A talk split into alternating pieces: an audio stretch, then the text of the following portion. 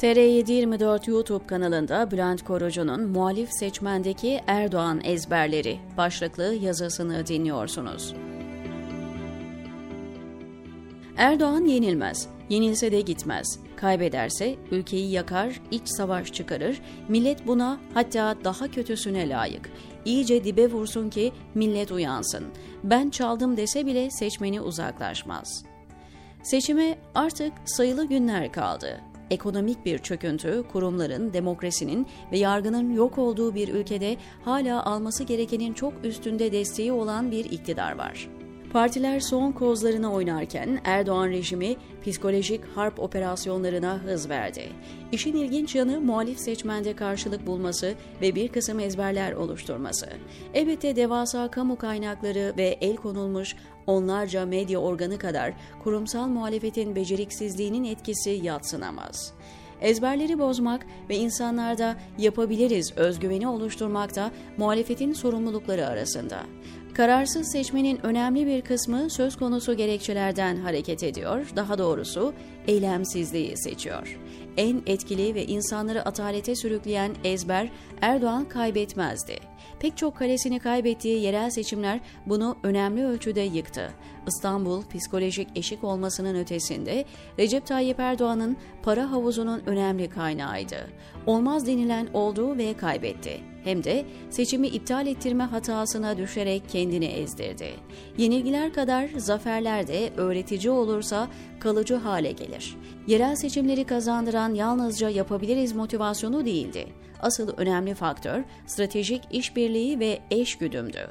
Genel seçimlerde pasta büyüdü ve daha çok partilinin iştahını kabarttığı için stratejik işbirliği konusunda eksikler ortaya çıktı. Ortak aday listesi oluşturulmadı. Yapılanda ise armudun sapı, üzümün çöpü muhabbeti döndürenler mecliste çoğunluk ihtimalini riske sokuyor. iki bin on sekiz İzmir ikinci bölge sonuçlarına bakıldığında ne demek istediğim kolayca anlaşılır.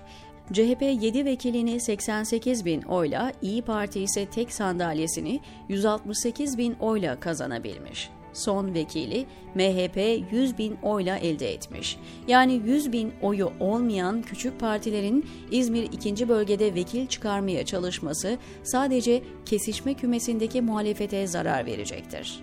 D'Hondt sistemi gereği çok oy alan parti avantajlı konumda yarışıyor. Partiler ortak liste basiretini gösteremedi. Hiç olmazsa seçmen stratejik oyla bu handikapı ortadan kaldırabilir. Bir diğer ezber ne olursa olsun seçmeni A K P'den vazgeçmez. Erzurum'un iki bin on sekiz sonuçları ise bu önyargıyı çürütüyor. Kale gibi görülen Erzurum'da yüzde on iki virgül elli bir oy ve bir milletvekili kaybetmiş.